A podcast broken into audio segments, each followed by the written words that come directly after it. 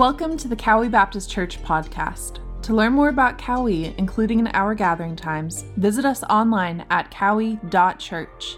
Enjoy the message. Amen. Good morning, church.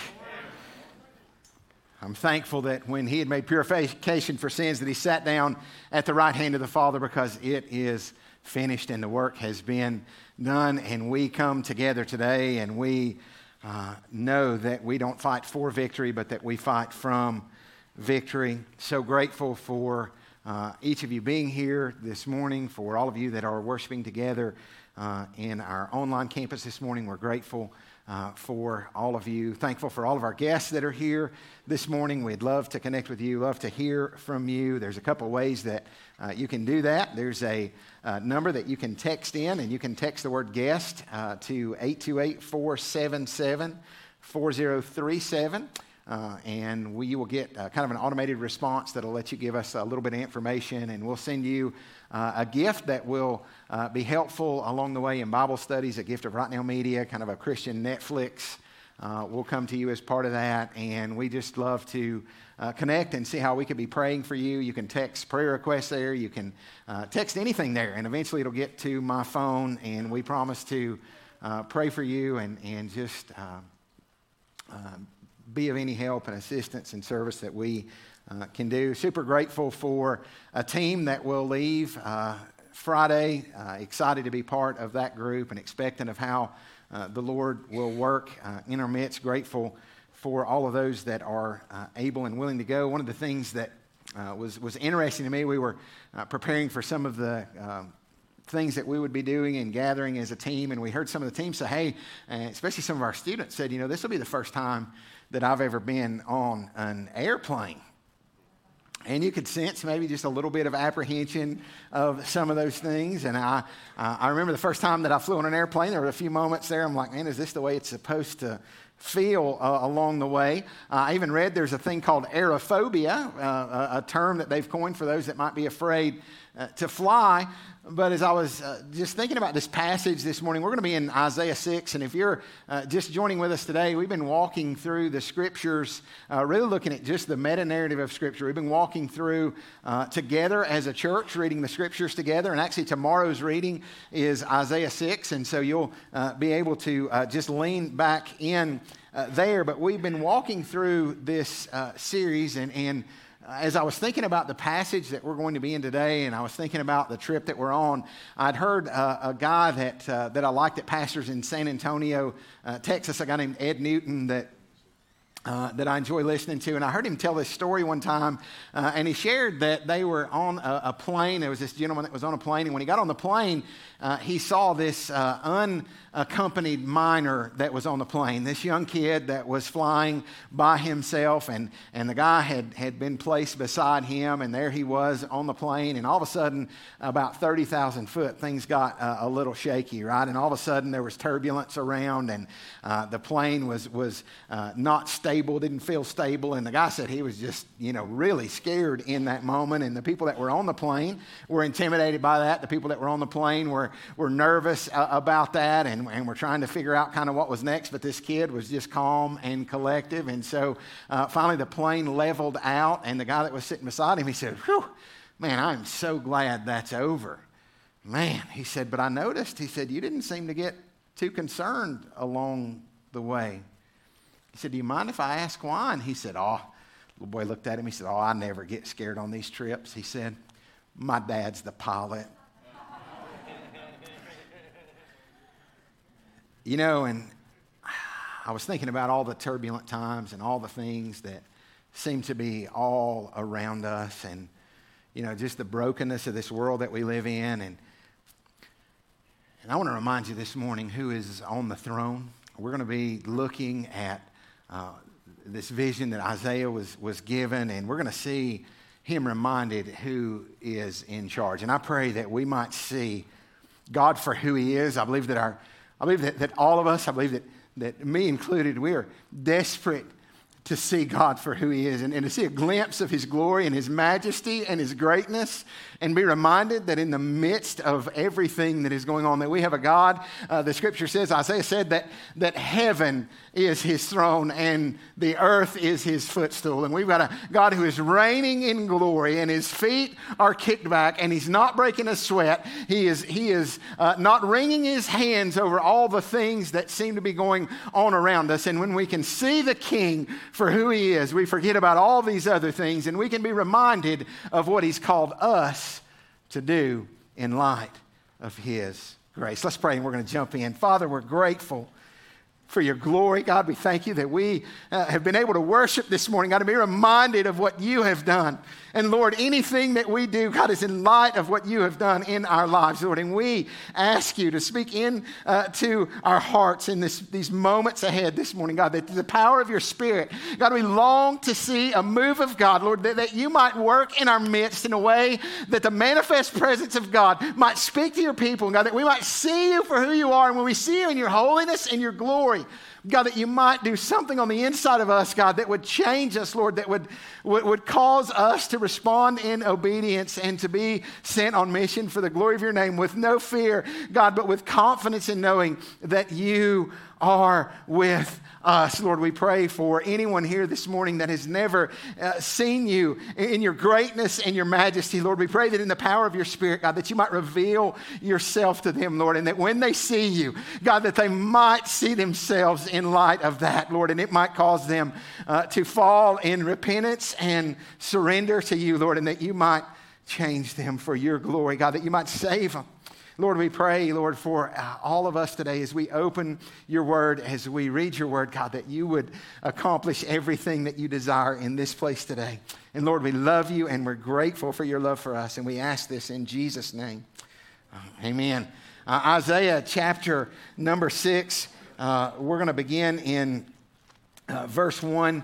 Uh, this morning, and the scripture says this that in the year of King Uzziah's death, I saw the Lord sitting on a throne, lofty and exalted, with the train of his robe filling the temple. Now, when we hear these words, there's some things that it helps us to understand. And so the scripture says that in the year that King Uzziah uh, died, and what we know about King Uzziah is that he had been ruling uh, over the southern kingdom, over Judah. And as we've been walking through this series of kings and kingdoms, we've seen uh, God's promises and God's faithfulness in the midst of good kings and evil kings and wicked kings, and, and how God continues to work and he continues uh, to call his people. And we see these prophets that are raised up to, uh, to declare the judgment that is coming and to call the people to repentance. And here King Uzziah has been ruling for half a century, right? He's ruled, I believe, for 52 years in this now divided kingdom of Israel. He's been ruling in the southern uh, kingdom, and he was a beloved king. And, and, and in so many ways, he had been a good king. And economically and politically, Judah had uh, thrived, right? They had been in good shape. And we read in, in the stories of King Uzziah that, that he had gotten a bit big uh, for his riches, right? And we've got to be careful when all of a sudden we say, you know what, I'm the king and I don't need uh, anything, right? And he decided he didn't need the priest to offer sacrifices. He decided uh, that, that, listen, back off, I've got this, I'm the king. And when he does that, right at that moment, leprosy breaks out and he dies not too long after. And so the people of Judah, right, they are in a, a really tough spot in this year that, that King Uzziah, they, they felt like everything was stable in those places, right? And the throne throne of David is vacant. And it's in this point that, that's very scary to them. It's in this point where rumors of Assyria and their might and their power were all around. It was a moment where, uh, where, where, their rise to power right, had caused people to be afraid of what they might do. And, and here they were. Everyone, if you will, in the kingdom of Judah was likely preoccupied with all the news and everything that you saw on the news, right? Everything that was being shared in that time, right? They, they, were seeing those things. They were scared. Updates on Assyria, and Isaiah's world is falling apart. And, and from the tone of this scripture, it gives us this picture of Isaiah in that moment, and God does something beautiful, right? He, he gives him a vision, and he looks up, right? He's gone to the temple, which is, is a natural thing for him to do, right? I need to hear from God. I need to see God. And when we come together and we worship God and we come together in this place. It should be that our desire and our heart might be that we would encounter the living God and that He might speak to us and He might change us and He might reveal to us the things that need to change in us and the power of His Spirit, that He might change us for the glory of His name. And here is what we see in this place, right? He looks up and He sees God for who He is. And when He does, everything changes, right? He, if you notice this passage, when He sees the King, He doesn't worry about the other king anymore. And I'm reminded this morning that God is on the throne, that He is over everything, that He is all powerful and He is all knowing. He is self sufficient and in need of nothing, but He chooses to call His people into service with Him. And Isaiah gets a glimpse of the greatness of God. How desperate we are, and how much our world, how much God's people, how much believers, how much our country, how much this world needs to get a glimpse of the glory of our God. In a season where all of the news is crazy, we see the Lord high and lifted up. We need a glimpse of his greatness. Look at verse 2. Seraphim stood above him, each having six wings. With two he covered his face, and with two he covered his feet, and with two he flew. And one called out to another and said, Holy, holy, holy is the Lord of hosts. The whole earth is full of his glory.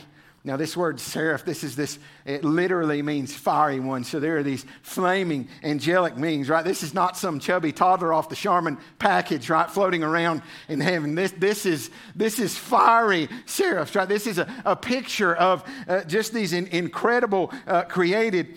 Uh, worshipers of God, right? And, and, and here they seen him, right? And, and, and, they, and what we see in this passage is when Isaiah sees him, right? They're covering uh, their face in the presence of the Holy One, right? And, and what Isaiah sees, he recognizes it. And I want to encourage us all this morning. The first thing is that, that we might recognize God's holiness. Imagine what Isaiah is seeing in these moments, right? The king is on the throne, his train fills the temple, and above him are these fiery ones, and they are worshiping, right? And, and the holiness of God, it distinguishes him not just simply from humanity, not just simply uh, from us as sinful humans, but it distinguishes him even from those fiery ones that are around the throne in such a powerful way that in his presence their face is covered. And, and he, he is distinguished, right? Holy, he is separate from all things. He is, he is distinct and set apart. Holiness doesn't define God, but God defines holiness. And when we see in this passage, holy, holy, holy. This repetition is there for a purpose, right? In the English language, we use words like this. We say that Rolos, they're good. And so it's positive uh, adjectives, right? We say Rolos are good. And then we might use comparative adjectives. We might say, well, Rolos are good and Hershey Kisses are better. Yeah.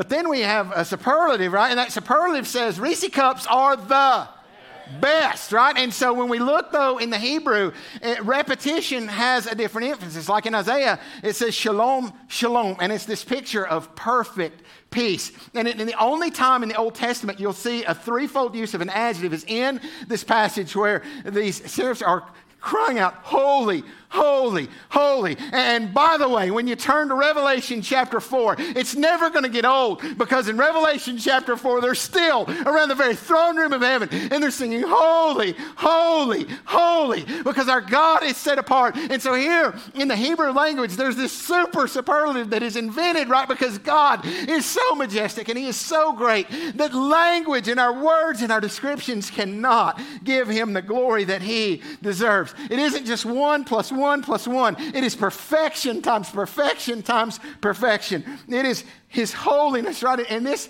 is His godness, right? In all of His attributes, everything flows out of His holiness. He is God alone. Understand this morning, He is not like us and a little bit better. He is not like us and a little bit nicer. He is God. He is not the man upstairs. He is not the big guy that we somehow flippantly approach. He is the God of heaven that's given us access to the very throne room of heaven through the blood of Christ. Then we worship Him and we approach His throne because of the shed blood of Christ. And we don't do it flippantly We don't, uh, we enter, so many times we take for granted the access that we have to the very throne room of heaven and we flippantly throw that around.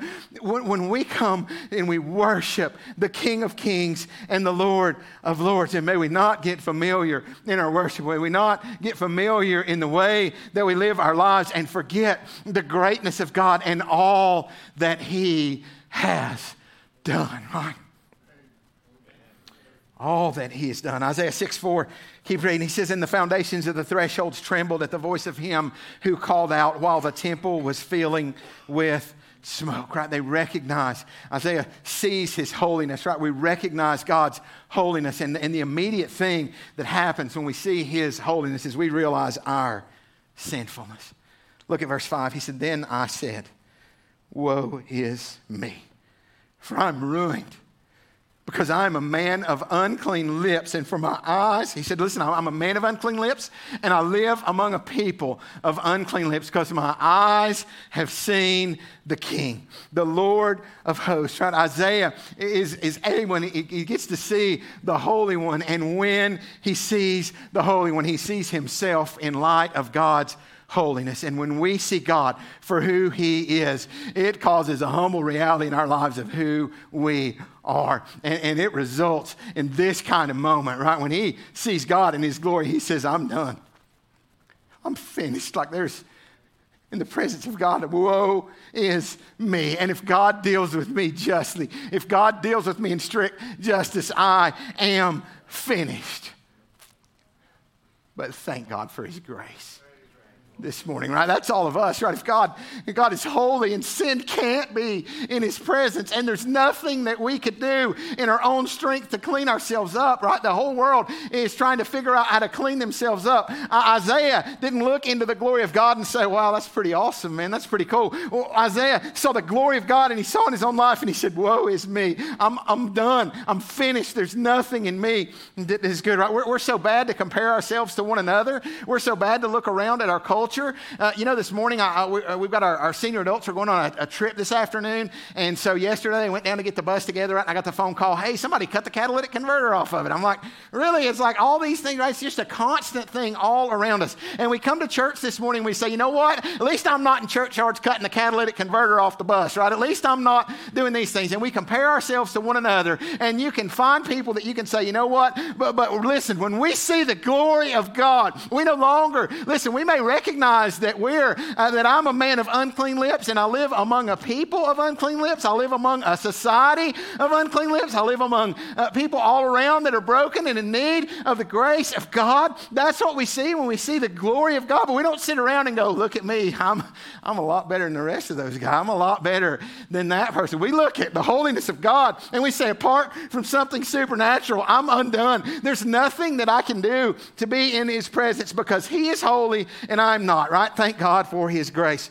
Look at verse 6. Then one of the seraphim flew to me with a burning coal in his hand, which he had taken from the altar with tongs. May I remind you that these are flaming, these are flaming angels, right? This is not, uh, they're, not handling this thing with tongs uh, because it's hot. They're handling this coal because it is holy. It is set apart, right? And, and verse 7 says that he touched my mouth with it and said, Behold, this has touched your lips, and your iniquity is taken away, and your sin is forgiven. Now, to encounter something holy, right? There's this, this picture of destruction, right? This picture of, of, of it should destroy him. But, but what we see in this passage is when this holy thing touches Isaiah's lips, instead of hurting him, it heals him.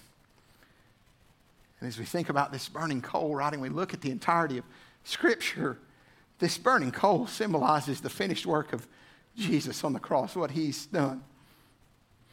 He went to the place of sacrifice in my place and in yours.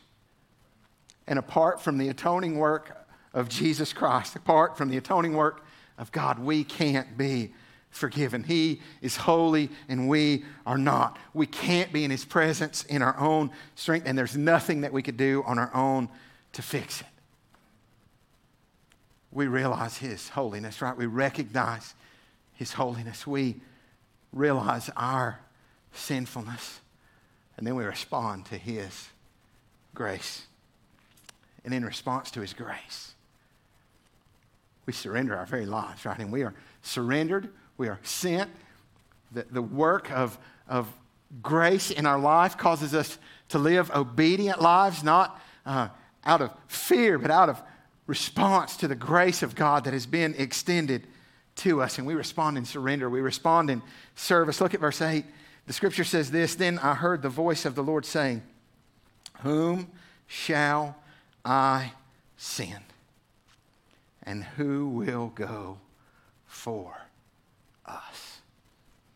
Isn't that interesting? I love the, the plurality of the wording in there. Right? He says, Whom shall I send? And who will go for us? Right? This Trinitarian picture of our great God. So here's Isaiah. And he's seen the glory of God, he's seen his holiness. And in the midst of that, he's been made keenly aware of his sinfulness. Right? That's what happens when we see who God is. And when the Spirit of God convicts our hearts and the Word of God reveals to us who we are, we see just our depravity and our desperate need, right? Jesus said in, in, the Sermon on the Mount, He said, Blessed are those that mourn, right? Blessed are those that see their condition and they're broken over it. And, and the power of God reveals to us our, our need of a Savior, our need of forgiveness, our need of His amazing grace. And then we hear in light of that, who will go for us? Who shall I send? You know, we've seen a, a mission team that's going to be leaving this week. But I want to encourage you and I want to implore you that this call that rings out from the very throne room of heaven rings out to all of us. And Isaiah, when we think about what he experienced in that moment, you know, I'm in awe. I, was, I was listening to the songs this morning. I was thinking about just the majesty of God, and I'm in awe that He would use a broken, sinful person like I am. I remember in the moments when God was calling me to preach, and I said, God, you know who I am. God sees us in our brokenness, He sees us in our mess, and He loves us anyway. And Isaiah experiences the grace of God. And when he experiences God's grace, listen to me, we when we experience God's grace, our posture before Him is not of arrogance and saying, you know what? He says, Who will go for us? Who will I send? And I don't want you to get a picture of Isaiah in the throne room going, I'll go. I want you to get a picture of somebody that's saying, you know what? Looking all around here.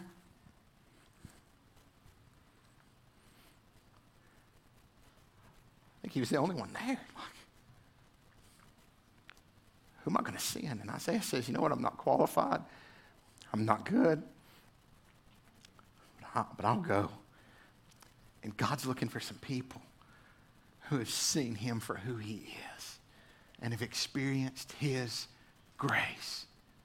And that are willing to say, God, I, I surrender everything to you. God, whatever you want do in my life. And, and listen to me, there are people in your lives and people in my lives and people around that you are the only one.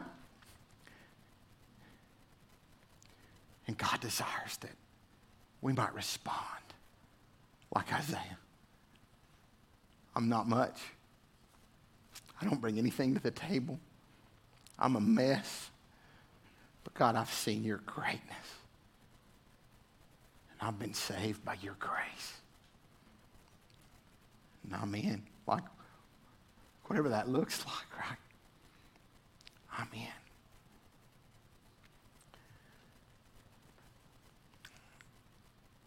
What does it look like to be a people of unclean lips, right, that have been saved by His grace? What does it look like to be people that have been changed by Him? Here am I. Send me to a group going to Honduras. Here am I. Send me. I'm not worthy. I'm not good. To a group of guys from Cornerstone that have rode up here on bicycles, I got on motorcycles, right? they, they pedaled all the way from Florida. It's awesome. Right. They've come together. They've come together in Jesus' name, right? Here am I, send me. I've experienced your grace, I've experienced your mercy, and I want to be used for your glory. Who else here this morning, right, is in that kind of place? Here I am. Send me. But I want to remind you that we can't go until we've been cleansed. We can't go until we have been saved. We, we must be changed by God in order to be used by Him. May we come to Him with a recognition of His greatness, with repentant hearts. And may we leave surrendered to His way. Right, we're to live as followers of Jesus Christ, filled with the power of the Spirit of God in us.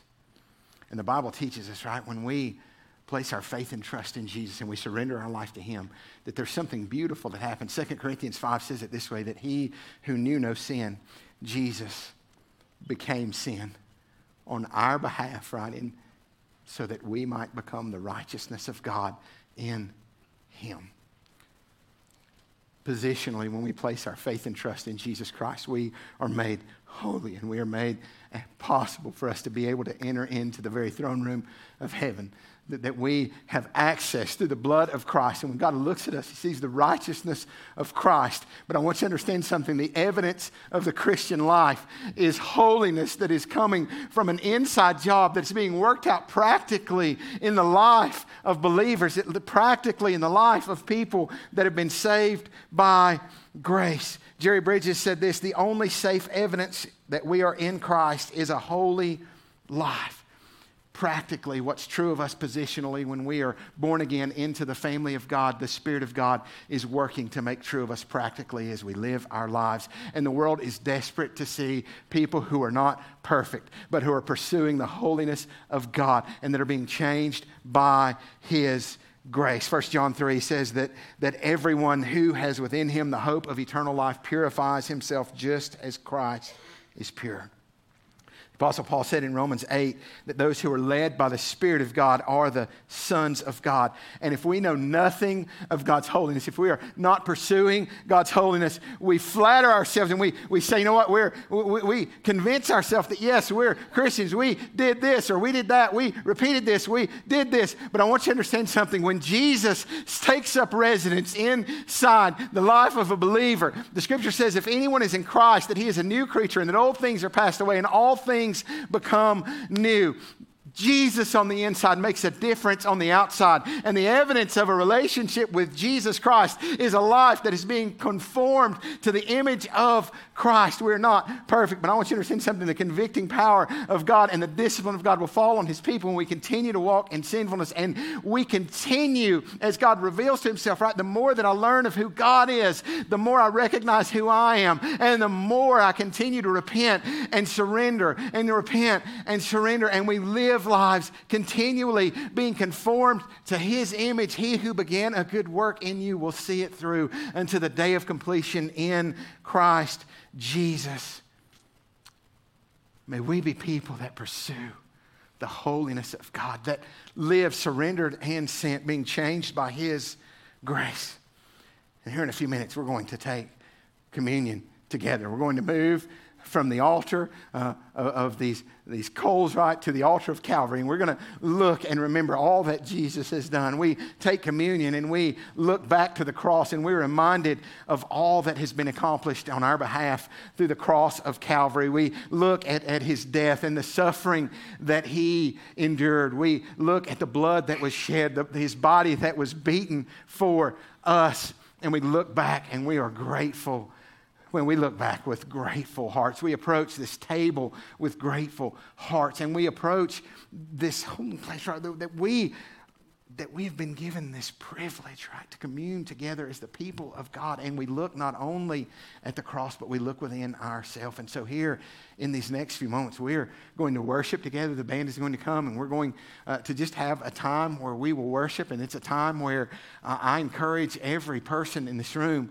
right, to, uh, to allow it to be a time that's just between you and the Lord, right? And I, I pray that God might give us a, a picture like He gave Isaiah, right, that we might see the King high and lifted seated up on his throne, that whatever burdens and weariness that we're experiencing, all the turbulence that's all around us, that we might remember in these moments that our God is still on the throne and that we don't have to be afraid, that we know that he is with us, that we might look within ourselves and we might be real with ourselves and we might see the holiness of God and we might be real with ourselves in, in the things that are in our life that he might call us to lay down. Things that, that, that, that scripture says in, in Hebrews that we might lay aside uh, that sin which so easily besets us. May we this morning be people that before we approach the table, that we might come with clean hands and clean hearts, that we might come before, uh, before that table, right, with prepared people. The scripture says if we confess our sin, he's faithful and just to forgive us our sin and cleanse us from all unrighteousness. May we take advantage of these moments and then may we approach his table together, atoned for by the blood of Christ. And if you've never trusted him this morning, if you've never surrendered your life to Jesus, I pray that this morning you've seen a glimpse of the glory of God. And I pray that the Spirit of God might reveal to you just, listen, we are far worse off than we could ever imagine. That's what we see when we look to the cross. You were so bad off that Jesus had to. But you were so loved that he was willing and that God sent him. And when we look to the cross, we see his grace and we respond. This morning it may be responding for salvation, repenting from your sin and trusting in him. This morning it may be in complete surrender to say, you know what, I've experienced your grace. And here am I, Lord. I don't bring much. I'm unworthy, but I'm willing. Send me. I'm going to pray for us and we'll worship together. Father, we're grateful for your word. God, we thank you for the, the beautiful picture of your glory and your grace that we have seen, Lord, in, in this short passage in Isaiah. Lord, I'm reminded that in, in the verses that follow, there was question, and, and, and you even revealed to Isaiah that these people were not going to listen, and, but he was to go anyway. There was going to be a remnant that would hear. There's going to be a, a stump, a seed from that that would, God, bring glory to you. I'm reminded this morning, Lord, that our call is to go. Lord, you've called all of us who have experienced your grace to go into all the world and to proclaim the good news of your gospel. Lord, I pray that we would be people with open hands, Lord, that would say, Here am I. I've seen your glory. I've seen your greatness. I've been changed by your grace. Here am I. Send me. And may the declaration of all of your people this morning be yes, I will. I will go. I will praise you. I will serve you. And if you don't know Jesus, I pray this morning that you would be drawn by the Spirit of God, that you might see Him, that you might see your sin, that you might repent of it, and surrender your life to Him, to be saved, to be born again, to be part of the family of God. Lord, we love you. We thank you. We ask, Father, that your Spirit might move among us, Lord, that we might leave this place different, Lord, that you might prepare our hearts uh, in this time of worship uh, for, the, for the time that we will commune together at your table. Lord, we thank you for the cross. We thank you for the blood of Christ that was shed. And we thank you that you save us and use us for your glory. Lord, have your will and way in every life. And we ask this in the strong and mighty name of Jesus. Amen.